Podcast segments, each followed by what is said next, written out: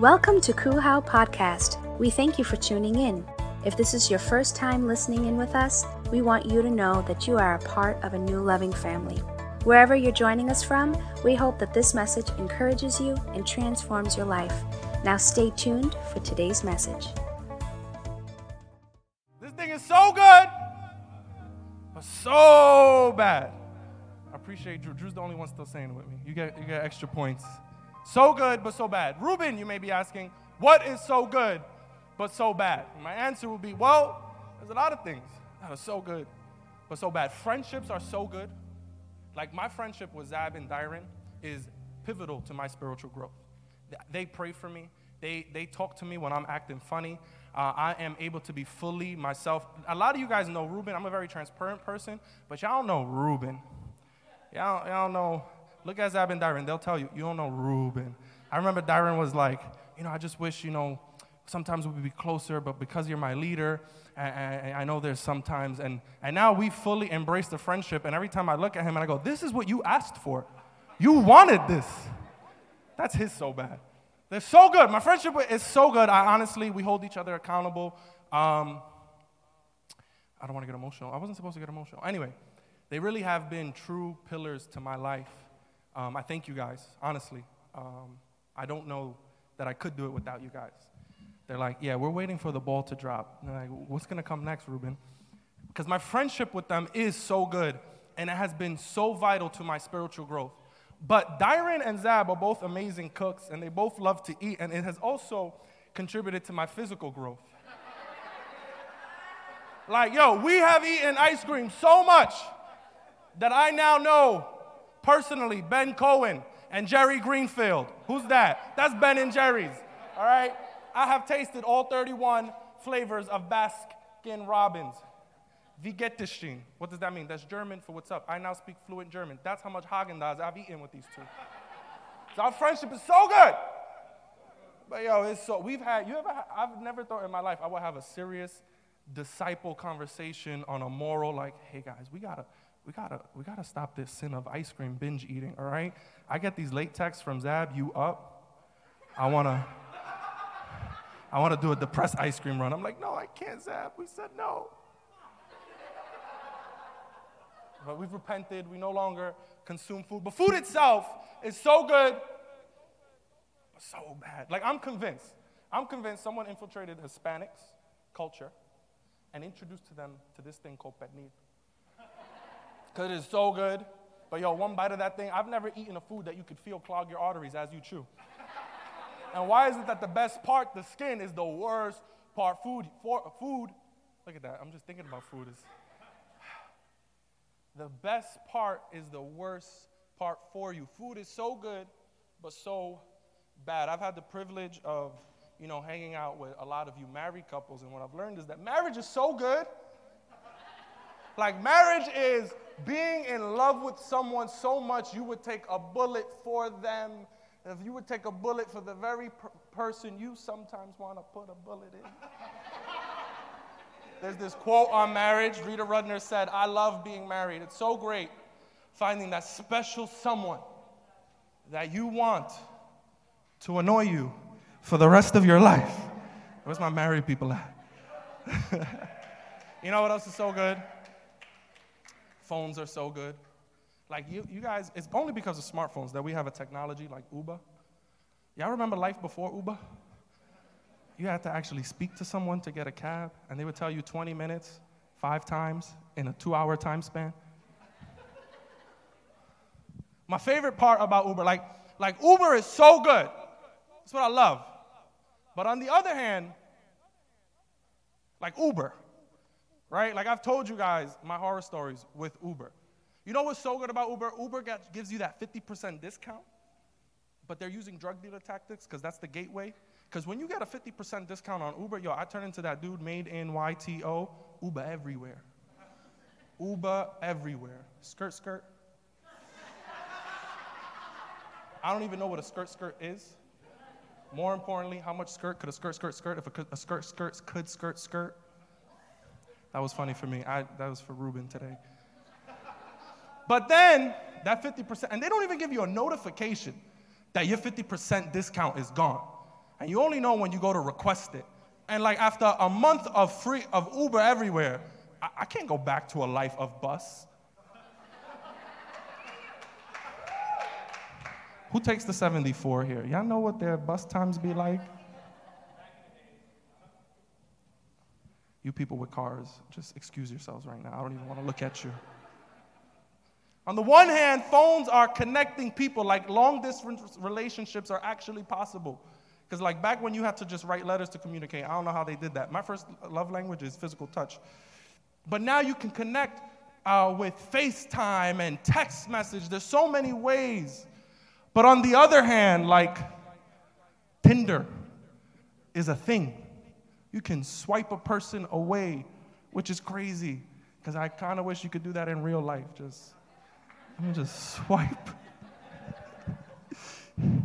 it's crazy. On the one hand,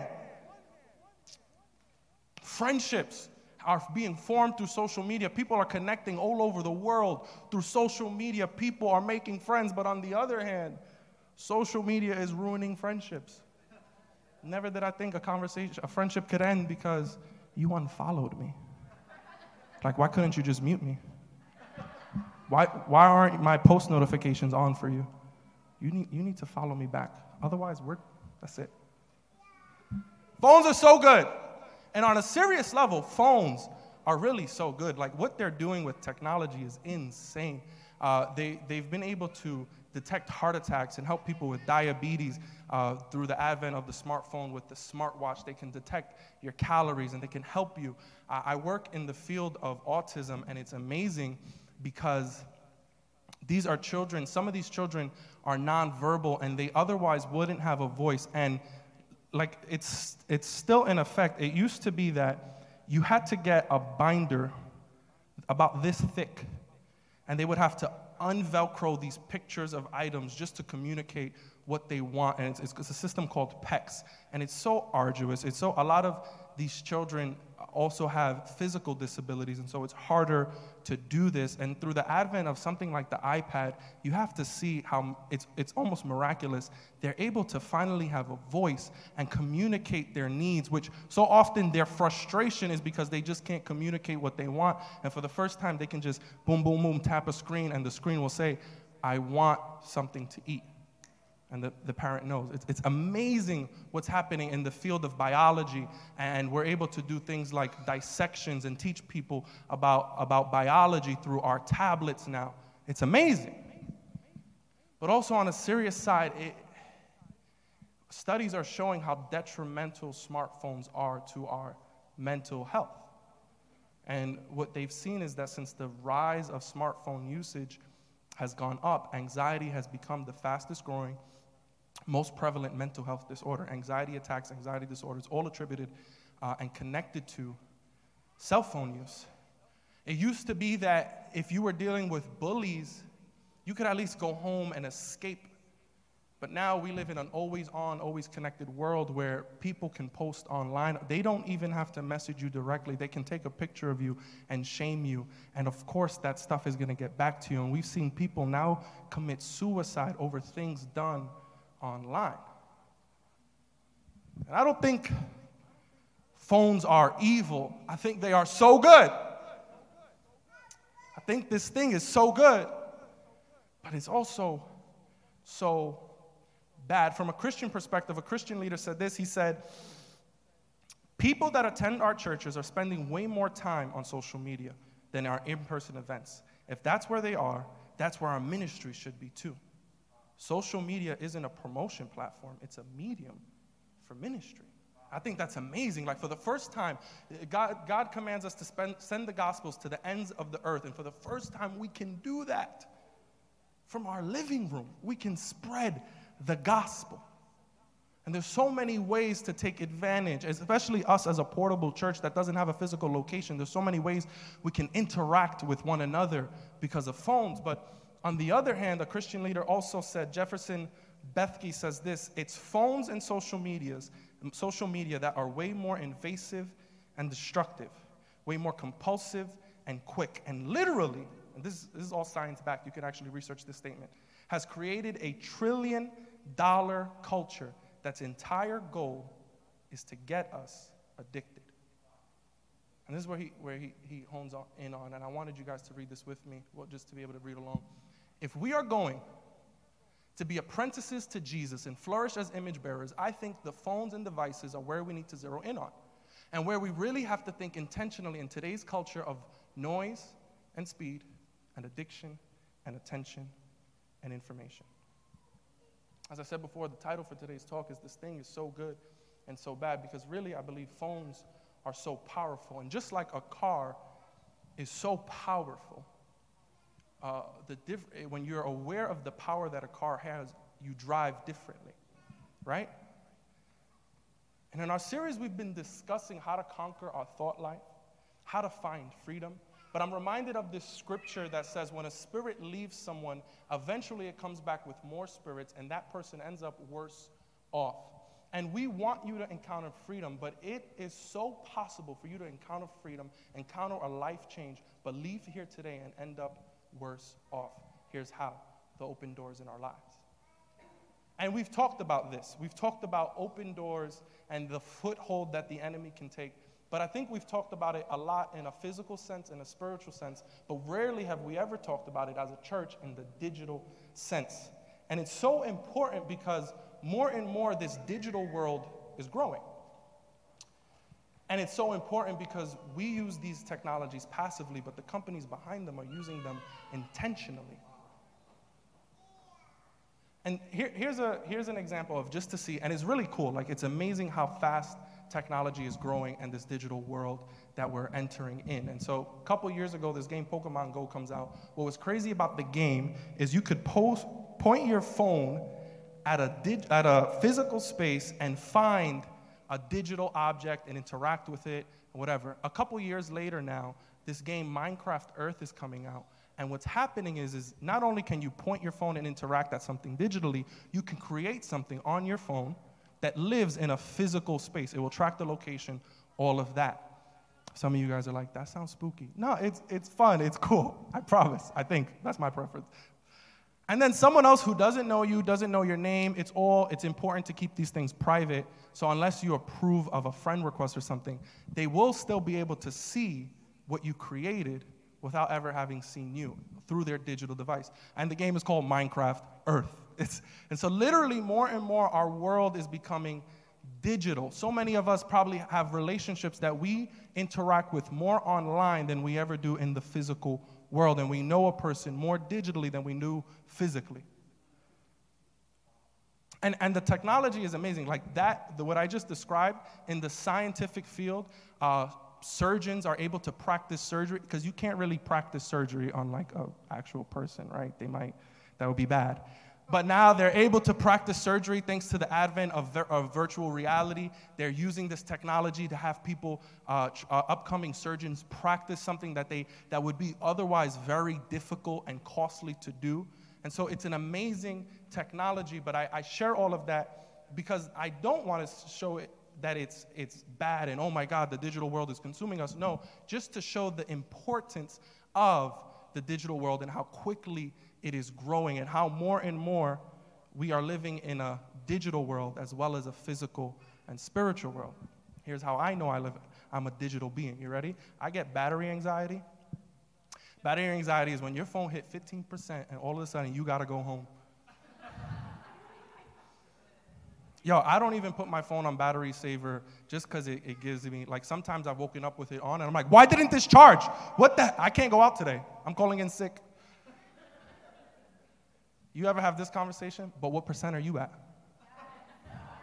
Y'all, y'all turn into lawyers. Like, I know you have more, uh, uh, less percentage than me, but look, I'm gonna be on my phone more because I need to, you, and you start, because this joint needs to have battery. That's called battery anxiety. Yo, when a device can make you go home early, yeah, I start making ex- yo, I gotta wake up early. You don't work in the morning. Yeah, but I just gotta be up early because I, you know, I fast and I pray in the morning. And I seen you post a selfie to Dunkin' Donuts. I know, but that's my start making excuses. But more and more we are becoming digital beings. And here's just some statistics. Uh, Yale Tribune said that 91% of Americans aged 16 to 55 admit to using their smartphones And I want, I want to emphasize that because many times we could think it's a young person thing. But my mom be on social media a lot more than I ever was. Anyway, we were at Rose's birthday dinner, and I was like, Ma, can you stop posting to Facebook? Can you just enjoy us? Your son is here. Anyway, 91% of Americans aged 16 to 55 admit to using their smartphone as an extension of their brains, while 44% say their smartphones serve as their memories. I'm in that 44%, y'all. I don't got memory. Uh, a study from MIT found that students who were asked to give up their phones for just 24 hours suffered from anxiety and confusion without their mobiles. A study from the Journal of Computer Mediated Communication found that some young people suffered from withdrawal symptoms when separated from their phones. So this thing is affecting us. And I think we know that, but like we don't know that, know that. And like even to the point that I felt a little silly, I was like, oh, should, you know, preaching on a phone, shouldn't I preach on something else? Having known the statistics, I've had to write papers on the effects of smartphones, but it still feels like this thing that even though we know it's affecting us, we dismiss it. But there's this, and I think it is imperative, as, as Jefferson Bethke said in his quote, if we want to flourish, it's our phones that we need and the devices that we need to be intentional in. And there's this author um, called named Cal Newport who wrote a book called Digital Minimalism in an endeavor to create a way for us to responsibly use our phones. And, and I think that's important. I love the book. I personally recommend it if you, if you really, really want to go all in on this. It, it really helped me. But my plan today is to use some of those principles because I don't believe in reinventing the wheel. I'm going to take some of the principles that he puts forth. But what I want us to do is see what the Bible has to say. Because so often in life, I think because the Bible doesn't necessarily, I mean, Jesus ain't have an Instagram, right? But I think there are biblical truths that we can apply.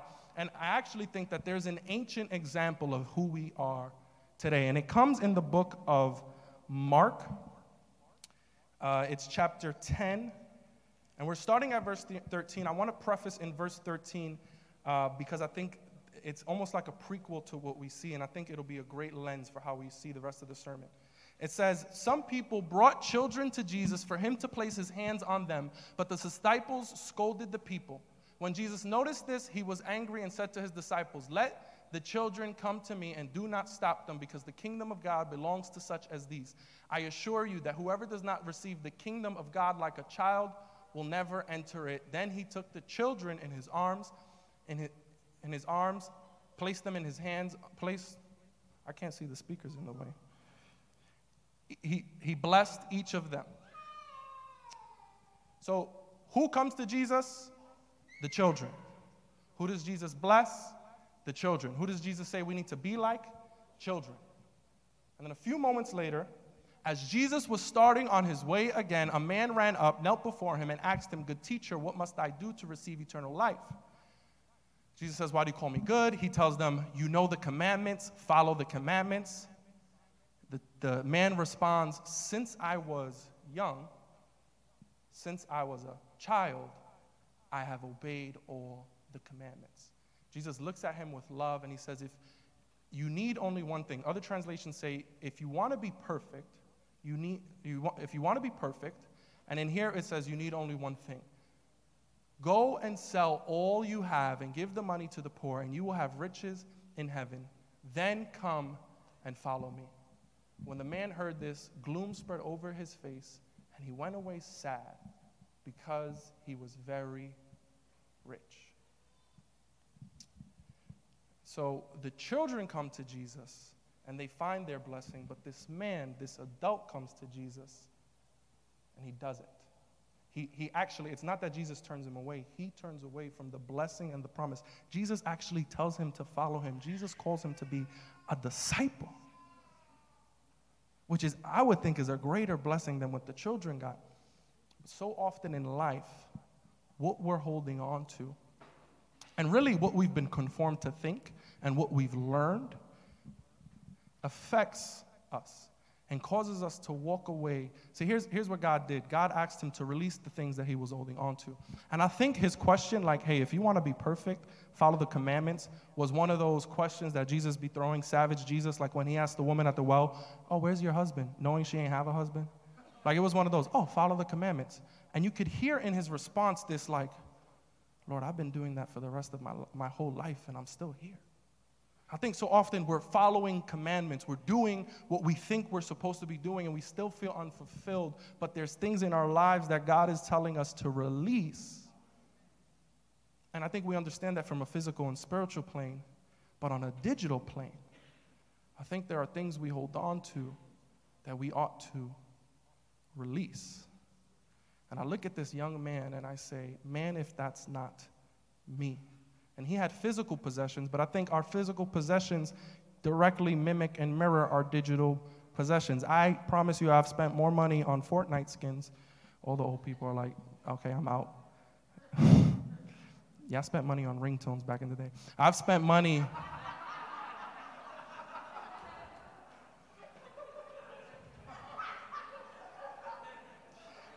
Sheila still got that ringtone voicemail? Call Sheila. Everybody call Sheila after service. It's amazing. I spent more money on digital things than I actually have in the physical realm. So it's, it's with this person that I want to use as a case study and transition some things that I think will apply directly to our lives. And so I'm going to jump around. I'm not going to go in chronological order. I'm going to jump around uh, in moments of the scripture of this encounter between the man and Jesus. And I really want to insert ourselves into his shoes and us and Jesus. And the first thing that I want to talk about is the last thing that we read. It says, He went away sad because he was very rich. Other translations say, because he had so many possessions. And it's crazy that the very things that he was holding on to, the very things that he had built up in his life, were the very reason that he went away.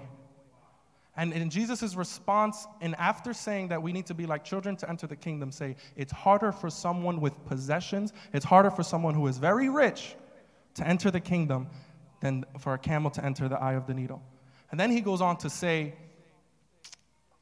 because the disciples are like, whoa, whoa, whoa, then who then can be saved? He said, by man's power, no one, but through God, all things are possible. And I do want us to, while we're here, I want us to hold on to that because this is going to be a very application message, but it would be all in vain if we're doing it on our strength and we set out to do all of this on our will.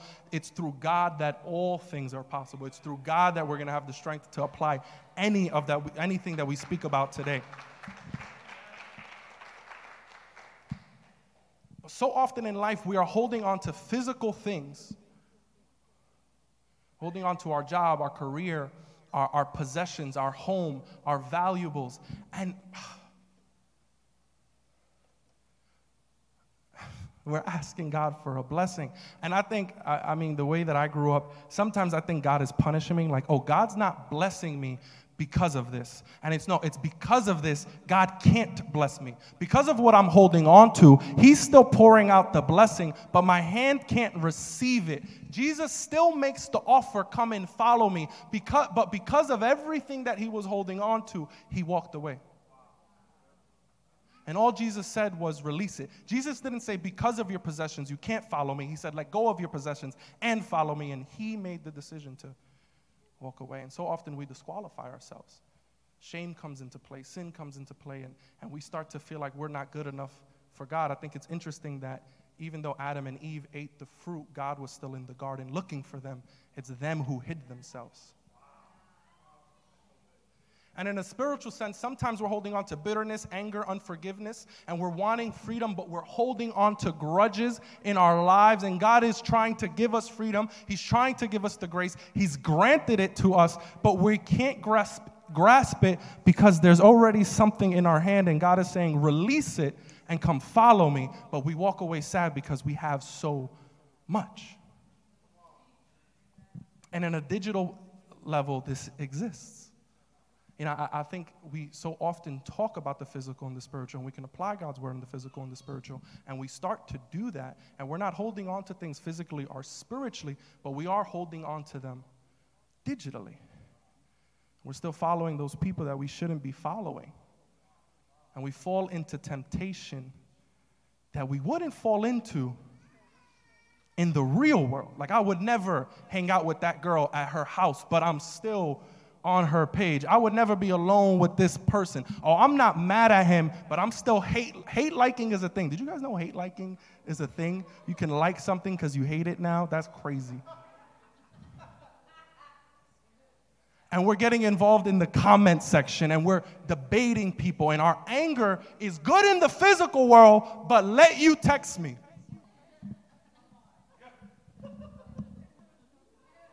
i got self-control i don't got text control my, my first principle for today is this clutter is costly clutter is costly Luke 12, 15 says, And he went away, he went on to say to them, This is Jesus, watch out and guard yourselves from every kind of greed, because your true life is not made up of the things you own, no matter how rich you may be. And I want to move into a season where I'm no longer filling my life with clutter. But I start asking myself things. If I'm to hold on to this, does it contribute to something that I already value physically? If I buy this Tesla, is it because the church, I can use it for the church and, you know, be a great youth leader? or because I can stunt on people? Y'all know why I still don't got a Tesla, right? I haven't made that leap yet. Spiritually, am, am I going to add this bitterness? Am I going to add this hurt to my life? Is it going to contribute to something that I value or is it going to uh, be a detriment to what I value?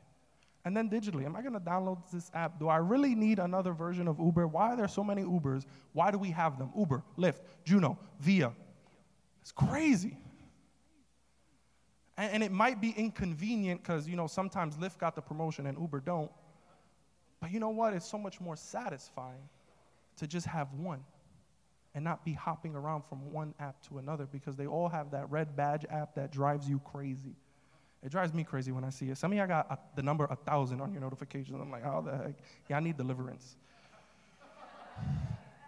and we start asking ourselves, why am I going to add this into my life? Is it going to contribute to something I value? Because we understand this clutter is costly. We don't want to store up treasure in this world. Uh, uh the Bible says, don't store up treasures where, where moths and things can destroy it all your data could be deleted. That's the millennial version of that Bible. We don't want clutter. We don't want clutter because it's going to cost us. And we see that this man's clutter, all that he had, costs him an opportunity to be with Jesus. And can I let you know on a secret? This is a spoiler alert because I'm going to get to this later. Jesus is it. Jesus is the goal. Jesus is the prize. Jesus is everything that we need and want.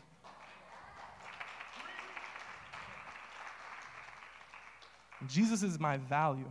And, and, and you may have other values, family values, social values. Those are all important. Maybe you have the FaceTime app uh, because you, you travel a lot and it helps you see your kids. Maybe you're in a mixed family and, and it helps you spend time with your kids when you're, you're not with them. That's all great value. So you should that's a reason to have the app. Our family just got really involved with Marco Polo because we're very busy. And so now this is a video messaging app that allows us to keep in touch with each other. And we I feel like our family has felt more connected than it has in years.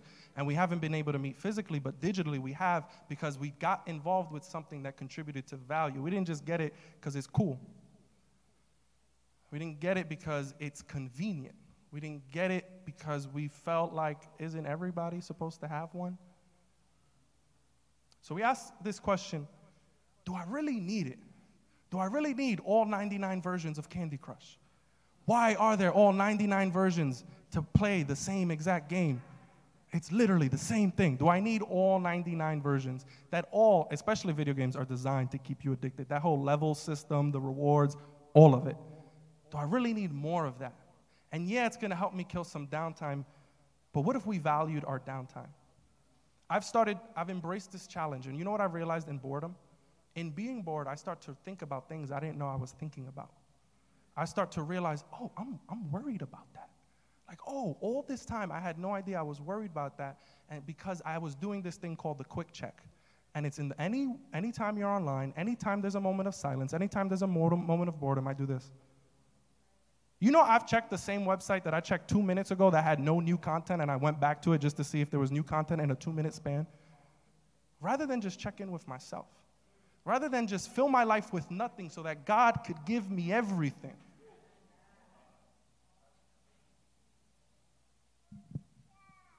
And then he goes on. He doesn't go on, but we also see in this moment, he tells the man, go, on, go and sell your possessions to the poor. And so what we see, he goes, go and sell your possessions, and the money that you're going to have that is valuable, the thing that you're going to have that has value, here's what to do with it. Because if there were no instructions on what to do with the money, you know what the young man would end up doing? Buying more possessions. But Jesus sets parameters on the valuable thing that he would have. He said, Hey, what you have is not valuable. Sell it. The money is valuable. Here's what you can do with the money commit it to a purpose, make someone's life better. And so when we add things of value in our lives, we no longer just add them because they're valuable. We also set parameters on how we're going to use them. So we say, if I'm allowing this into my life because it supports a value, you know what? Maybe not all of it does support a value. Facebook is really good at connecting you to people, but it's also really good at making you feel anxious with the world. So maybe I'm not going to be on Facebook every single day. Maybe because I'm a music artist, we have a lot of music artists here, and it, social media is vital to your career in this day and age. But maybe you don't need to be on it every day. Maybe you can hire someone else to manage your social media. Maybe you guys, I think of like Frank and Drew. Maybe Frank can do Drew's social media, and Drew could do Frank's because Drew isn't going to be tempted on Frank's Instagram, and Frank won't be tempted, vice versa. Like these little things, and it might be a little inconvenient, but isn't inconvenience worth our sanity? Which studies are proving that this thing is affecting our sanity. Principle number two is this optimization is important. In Ephesians, the, the word says, Be very careful then how you live, not as unwise, but as wise, making the most of every opportunity because the days are evil. Therefore, do not be foolish, but understand what the Lord's will is. Be very careful how you live. In his book, uh, on, when he talks about optimization, he says it's important for us to be very careful on how we use technology. And I just think that's so awesome that these, there's these direct parallels between what science and research is finding and what our word tells us. Be very careful how we live. And here's why it's so important because the companies that make these apps and devices are very careful, they're very intentional. You know why Facebook, even though Facebook's entire company color is blue, their notifications in their app are red because they used to be blue, but they found that they get way more engagement when the color is red. You know why you pull down to refresh? Because that mimics a slot machine, which activates the reward system in your mind, and your brain is hyper susceptible to intermittent reinforcement. So, reinforcement, when you don't know when it's coming, when it's random, when it's just randomized, you're, you're more likely to be addicted to a behavior. And these professionals are actually hired to study the tactics in Vegas to keep you addicted to the phones. And here's, here's why because most of these apps are free. And if the app is free, the product is you and me. And not because they're evil, just because there's money involved because there's revenue to be made. And it's already happened when we start switching where we're putting our eyes and we start making the concern our well being, they'll start investing in our well being. So already there has been a, a, fight, and that's why things like screen time and digital well being have happened because people have started to say, hey, we don't want to be addicted to these things. And they've started to be very careful. And when companies saw that, they said, well, let's invest our money there. It's not because they're evil, it's because they want to generate a revenue. And so if we start demanding better products that are healthier, they'll start creating them. But if we're allowing ourselves to passively consume and become addicted, they're going to invest their money there. So the reason we need to be intentional is because the people who make these things are. So we start asking ourselves not just will I use it, why will I use it, but we start asking ourselves how am I going to use this? How am I going to use this device? We go beyond just using things because they're valuable. We start setting these parameters. The same guy, Jefferson Bethke, not a book that he published, not anything that he put out, nothing like for profit, all for him and his family, created something called the Bethke Tech Manifesto. And I think this is insane. He, he made it available on his account because so many people were asking him, so it's in his story section if any of you are interested. It's called Tech Manifesto. And what it is, is their family's guide to technology. Because he believes in order for us to flourish, we need to make an intentional effort on these devices.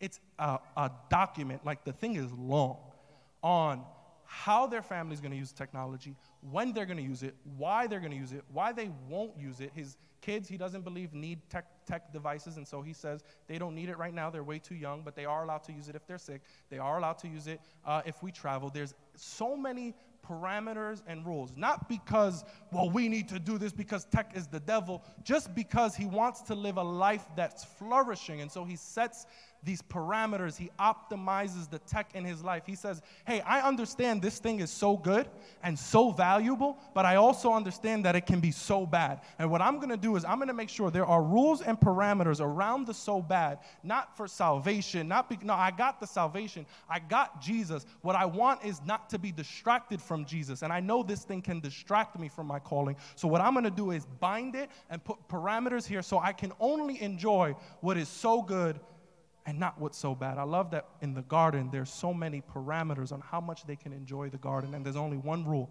don't eat of the tree of knowledge of good and evil. There's a parameter. And then the last thing there is just to commit these plans to God, because again, if we're doing this on our strength, well, it's all in vain. And, the scripture there earlier, it says, understand what the Lord's will is. And you know, I, am like, I think it's almost silly, but I've never asked the question, Lord, how, how can my phone glorify you? Because I've never thought to. I've so passively used this. It's like, Lord, how can washing my hands glorify you?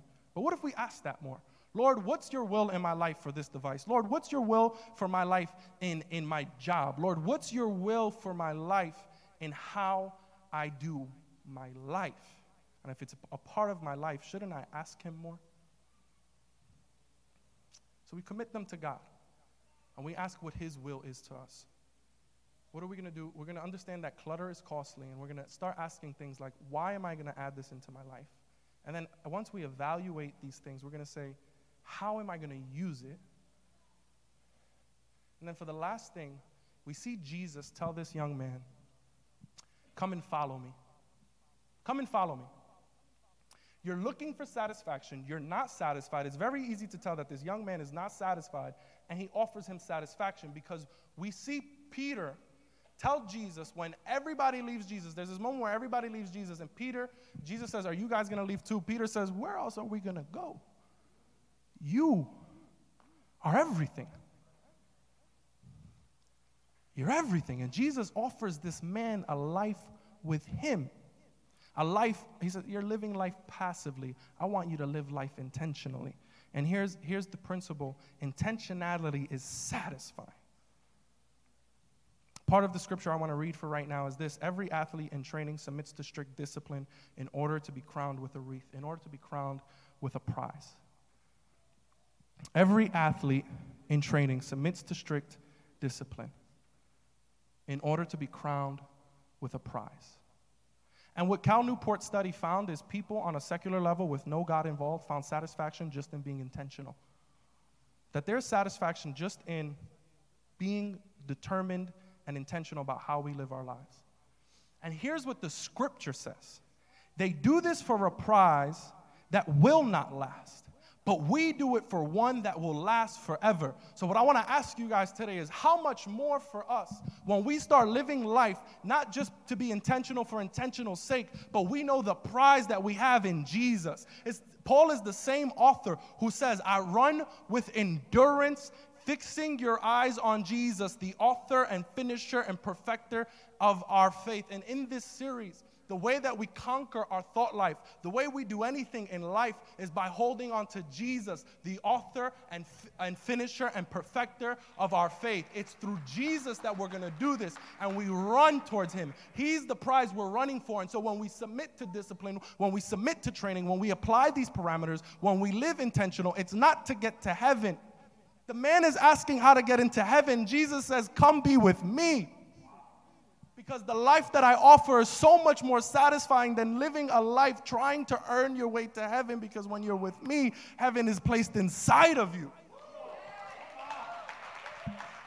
And I want to live a life where I wake up fixed on Jesus and I run towards Jesus and I go to sleep looking more and more like Jesus. So I submit to discipline, not because I want God to love me, I submit to discipline because God loves me.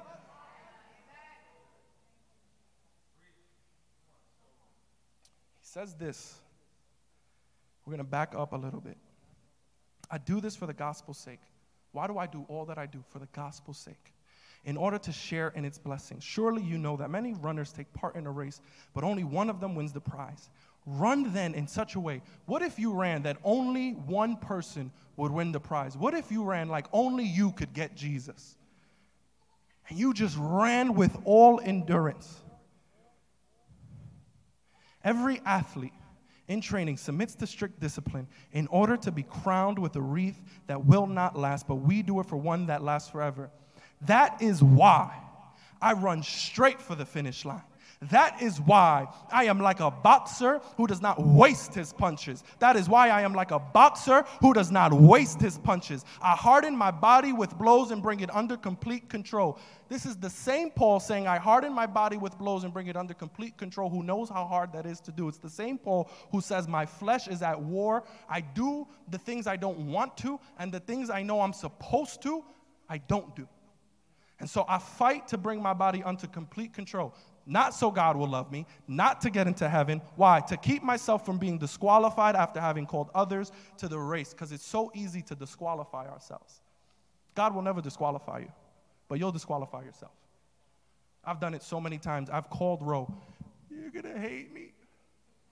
You don't know what I did. I'm so this, I'm so that. And every time he's spoken God's word over my life said, No, you are the righteousness of God. No, you are more than a conqueror. It's so easy to disqualify us, not realizing that Jesus is the one who won the race for us. The reason we run this race to Jesus is because he's already hit the finish line on the cross when he said, It is finished. It's a race to win more of Jesus. This is the same Paul who said, I've considered everything worth nothing in comparison to the knowledge of Jesus. And so we live this life knowing that intentionality is satisfying. We live a life where we waste no punches. We waste no punches. And I'm not a fighter, so I brought some fighters here today. Why don't you guys give your hands for Marlon and Frank?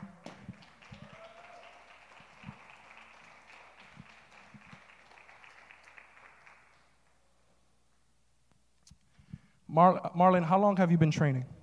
Four years. How long have you been training in the streets? My whole life. Frank, how long you been fighting? Six years. How long you been fighting in the streets? I'm safe now. Amen. So Frank is actually a professional. Uh, he's, he's trained in boxing for, you said, six years. Marlon has trained in, uh, I asked him, is, the answer was everything. I was like, that's a lot of things. What is it? Go ahead, go ahead, say everything. Jiu Jitsu, Judo, Shotokan Karate, and Muay Thai kickboxing. That sounds like he was speaking in tongues right there. That's crazy. So let's, let's move over here. Let's move over here. Uh, it's safe to say, have, have you guys seen people waste punches in the gym? What's the, is there a difference between wasting punches and missed punches. Okay, so just because you miss a punch doesn't always mean it's a wasted punch. It's important. What's the difference with a wasted punch? Wasted punch. A wasted punch is something that you throw that had no value, that it, it wasn't going to land no matter what. And even if it does land, sometimes it wasn't the right punch to throw. So often in life, Frank and Marlon, I want you guys to show me what it looks like when we waste our punches. We just swing. And so often in life, we're told to just keep swinging. You gotta hustle, you gotta grind, you gotta, you gotta throw your punches. You gotta just keep swinging. Just keep swinging till you knock your target down. Just keep swinging. You're gonna hit something eventually. Social media is free real estate. You could go viral in a week. Just keep being active in social media. You gotta go viral. You gotta swing. But I asked Frank, what happens when you start wasting punches? Frank said this you end up on your back. You end up tired, and so often we're exhausted because we're wasting our punches because life is telling us if you just get that relationship, if you just get that job, if you just download that app, if you have that phone, you're gonna land something eventually. But what if we lived a life where we waste no punches? Paul says, I submit myself to strict discipline, strict training. And so what's gonna happen is Frank's not gonna waste his punch, he's gonna wait for his coach to train him. His coach is going to call out the punches and training, and Frank's not going to swing. Frank's not going to move if Marlon doesn't say to move. And what happens in the training process, when God is our coach, He develops us. This isn't the first school we were in. And many people could have said that that was a wasted punch, but I think it was a punch that we did with all intentionality on God. And because we moved, not what could have been a wasted punch because we did it on us, was a punch that prepared us. And now we're here and we I feel like we fully operate so much differently because God put us in a place of training before he brought us to a place of purpose. And so I want you guys to train. What's going to happen is I'm going to give Marlon the mic. He's going to call out punches, and Mar, uh, Frank will not move without Frank's, uh, without Marlon's command. Jab cross. Hook. Cross hook. Cross hook. Jab. Double jab. Stop. Frank stops. Go. Double jab. Jab cross. Cross hook. Jab cross hook. Stop.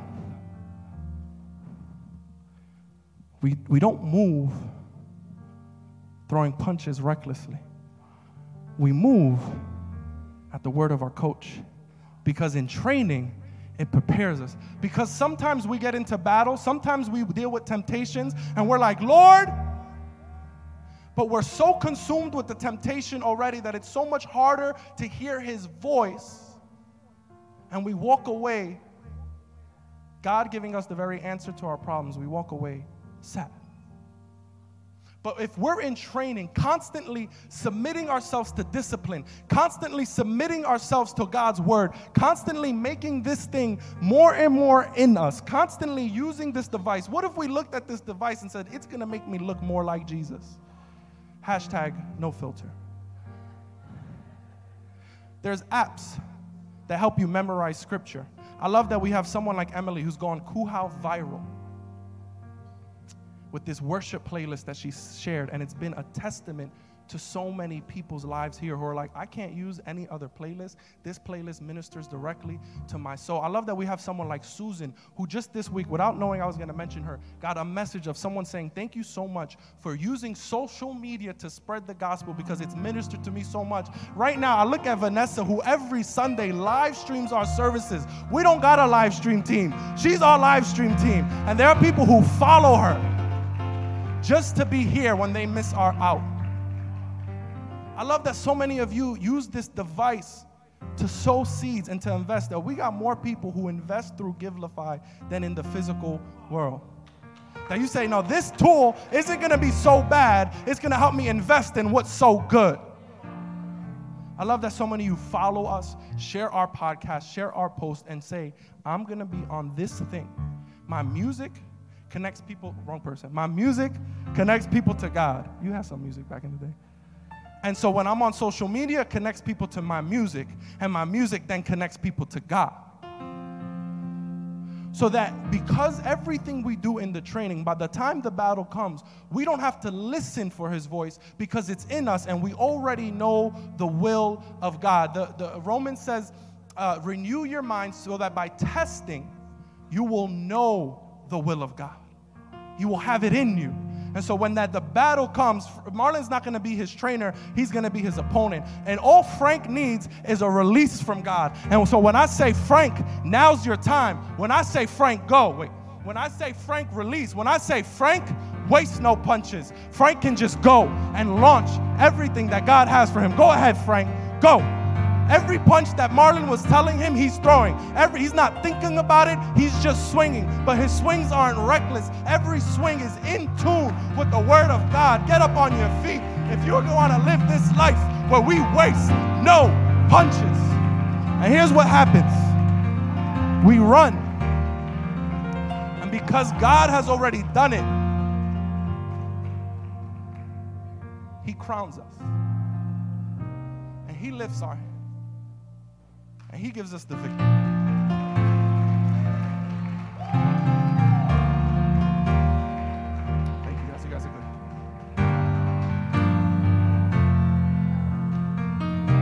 Live a waste, no punches kind of life. Well, I'm not just recklessly swinging and, and getting so caught up. I love that Paul says, get rid of the snare that so easily entangles us. And then get run to Jesus. So often we're trying to run, but we find ourselves entangled. And sin was never about right and wrong. Sin was this thing that always causes us, for whatever reason, to turn away from God. And what repentance is, is just turning back to God. And I want to live a life where everything that I do is so intentional. And I'm asking myself, is it going to support what I value? How am I going to use it? Because I know that in being intentional, I'm running for a prize that will last forever. We hope you enjoyed this podcast. Our mission here at Christ Uncensored House of Worship is to love God, love people, and love life. Cool is a place where our story is still being written. Together, we can do more than we can ever do alone. If this message has encouraged you and you wish to partner with us in taking this message all across the world, go to coolhow.com slash give or follow us on any social media platform. Thank you in advance for your support and generosity. Come and begin a whole new journey with us.